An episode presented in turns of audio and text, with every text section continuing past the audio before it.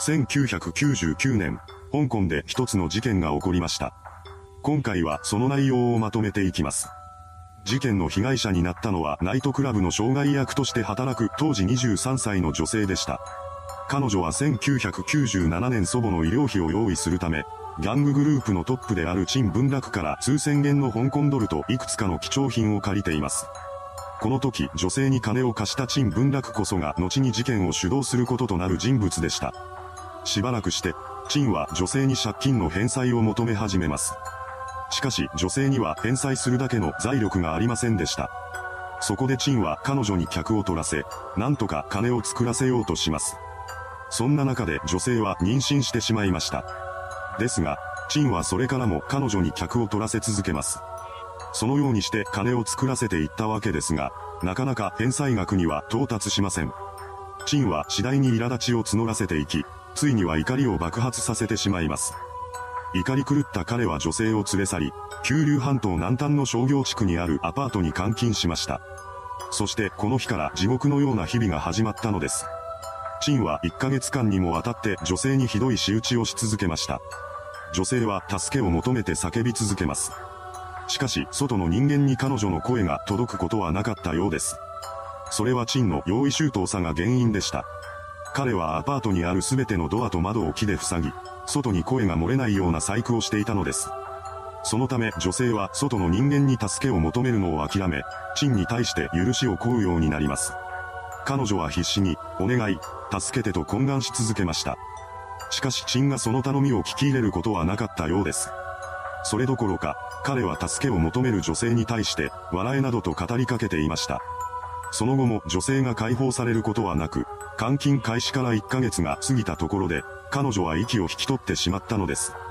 そのことを確認したチンは二人の手下を呼び出します。そうして現場に姿を現したのは当時26歳の男ヤンシェンチョウと当時19歳の男ヤンエイロンでした。チンは二人に対して衝撃の命令を下します。それは冷たくなった女性の体をバラバラにしろというものでした。これを受け、二人は言われた通りに解体を始めます。そうしてバラバラになった体を二人は少しずつ処分していきました。そして最後に残ったのが女性の頭部です。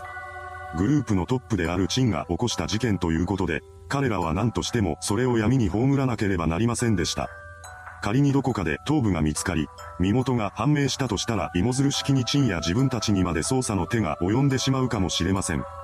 そうした事態を防ぐため、二人は驚きの行動に出ました。なんと、その場にあったハローキティのぬいぐるみから綿を抜き出し、空っぽになった部分に女性の頭部を入れ込んだのです。その上で彼らはぬいぐるみの穴を縫っていきました。この時、ヤーンは衝撃の言葉を口にしています。それは、今から俺が着飾ってあげるからね、というものでした。こうして女性の処理を終えた二人は現場を立ち去っていきました。当然ながら、ぬいぐるみの中の頭部は腐敗していきます。これによってアパートの近辺には異臭が漂うようになっていきました。この異臭にアパートの住民からは苦情が多く飛び出すこととなります。しかし、それで通報したりする人はいませんでした。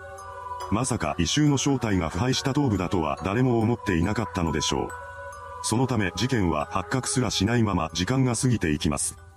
そんな中、事件から2ヶ月ほどが経ったある日に一人の少女が、毎日幽霊に取り憑かれる夢を見ると話し始めました。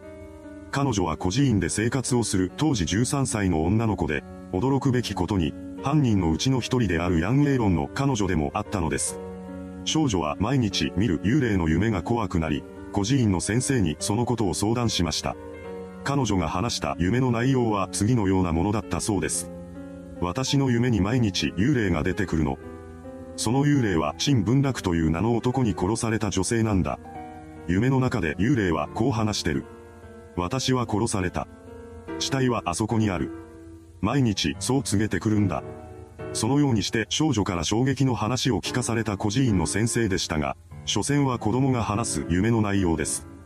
普通の大人であれば大して気にも留めないでしょう。ですがこの先生は違いました。しっかりと少女の話を聞き、それを信じることにしたのです。そこで先生は警察に通報を入れます。こうして、夢の中に出てくる幽霊がきっかけで事件の存在が警察の耳に入ることとなったのです。とはいえ、そんな非科学的な話を警察が信じるはずがありません。場合によっては悪質ないたずらとも捉えられかねないでしょう。しかし、そうした状況になることはなく、1999年5月26日からすんなりと捜査は開始されました。おそらくその背景には孤児院の先生が存在していたものだと思われます。少女が話していた夢の内容ですが、現実にそんな夢を見ることはありえないでしょう。そう、彼女は嘘をついていたのです。後にわかることですが、少女は3人の犯行に手を貸していました。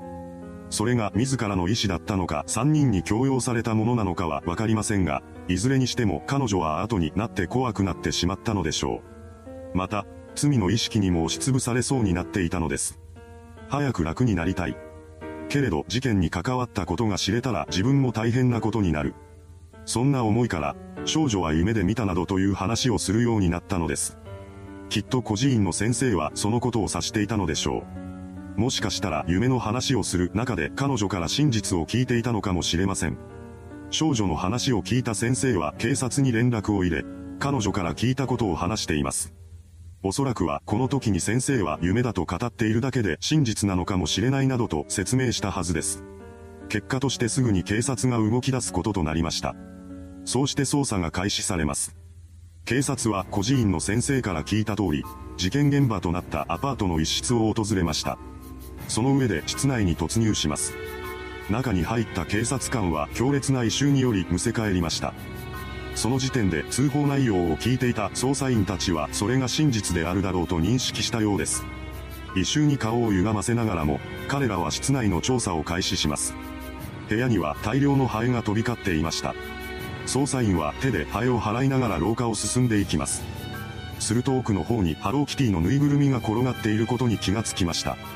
ぬいぐるみには大量のハエが群がっており、白かったはずの布は黒く滲んでいます。それを確認した捜査員は不思議に思ってぬいぐるみを手に取りました。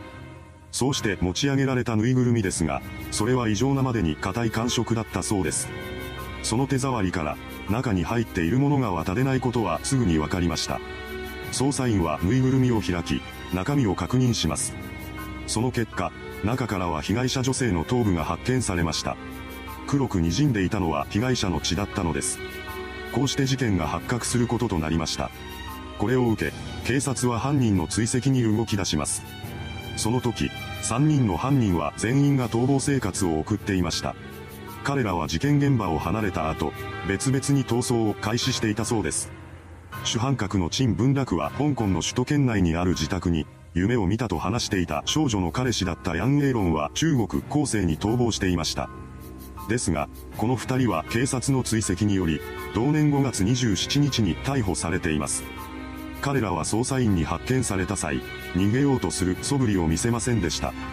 そしてもう一人の犯人であるヤンシェンチョウは逃げ切ることは不可能だと考え、自ら出頭してきたようです。こうして事件に関与した3人の犯人は全員が逮捕されることとなりました。その後、彼らは裁判にかけられることとなります。初公判は2000年10月9日に開かれました。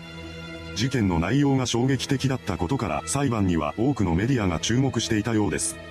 当然ながら、世間からの注目度も高まっていました。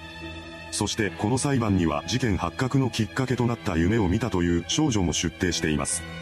ここで彼女も事件に関与していたことが判明しました。しかし、少女の証言がなければ事件は発覚すらしていなかったかもしれません。その上彼女は当時まだ13歳の少女です。そうしたことが影響し、彼女が逮捕されることはありませんでした。それから少女がどこでどのような生活を送ったのかは分かっていません。一方で、事件に深く関わっていた3人の犯人はお互いに罪のなすりつけ合いをしていました。グループトップのチンは手下の二人がやったことだとし、逆に二人は全てがチンの指示だったと証言したのです。そんな中でも裁判は進められていき、判決公判が同年12月6日に開かれます。そしてそこで3人に下された判決は終身刑でした。これは香港で最も重い刑なのです。この判決を受けた3人は全員がそれを不服としてすぐさま上告しています。そのため裁判は継続されることとなりました。そして最終的にはヤンシェン朝とヤンエイロンの上告は棄却されています。それに対し、グループのリーダーである陳文楽だけは2004年3月に減刑が認められ、禁錮18年を言い渡されました。これは被害者が亡くなる1日前からチンは現場に現れていなかったとされたからです。つまり、裁判ではヤンシェンチョウとヤンエイロンが被害者を手にかけたものだとされたのです。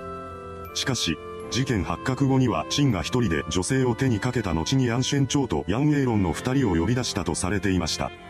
本事件にはこうしたおかしな点が確認されています。果たして真相はどちらなのでしょうか。いずれにせよ、事件はそこで完全に幕引きとなったのです。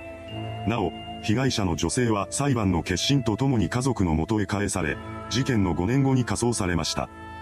いかがでしたでしょうかあまりに異常すぎる事件。発覚に至るまでの背景として、幽霊になった被害者が少女の夢に現れたという話があったことから、後にネット上では検索してはいけない言葉として本事件が挙げられるようになっています。それではご視聴ありがとうございました。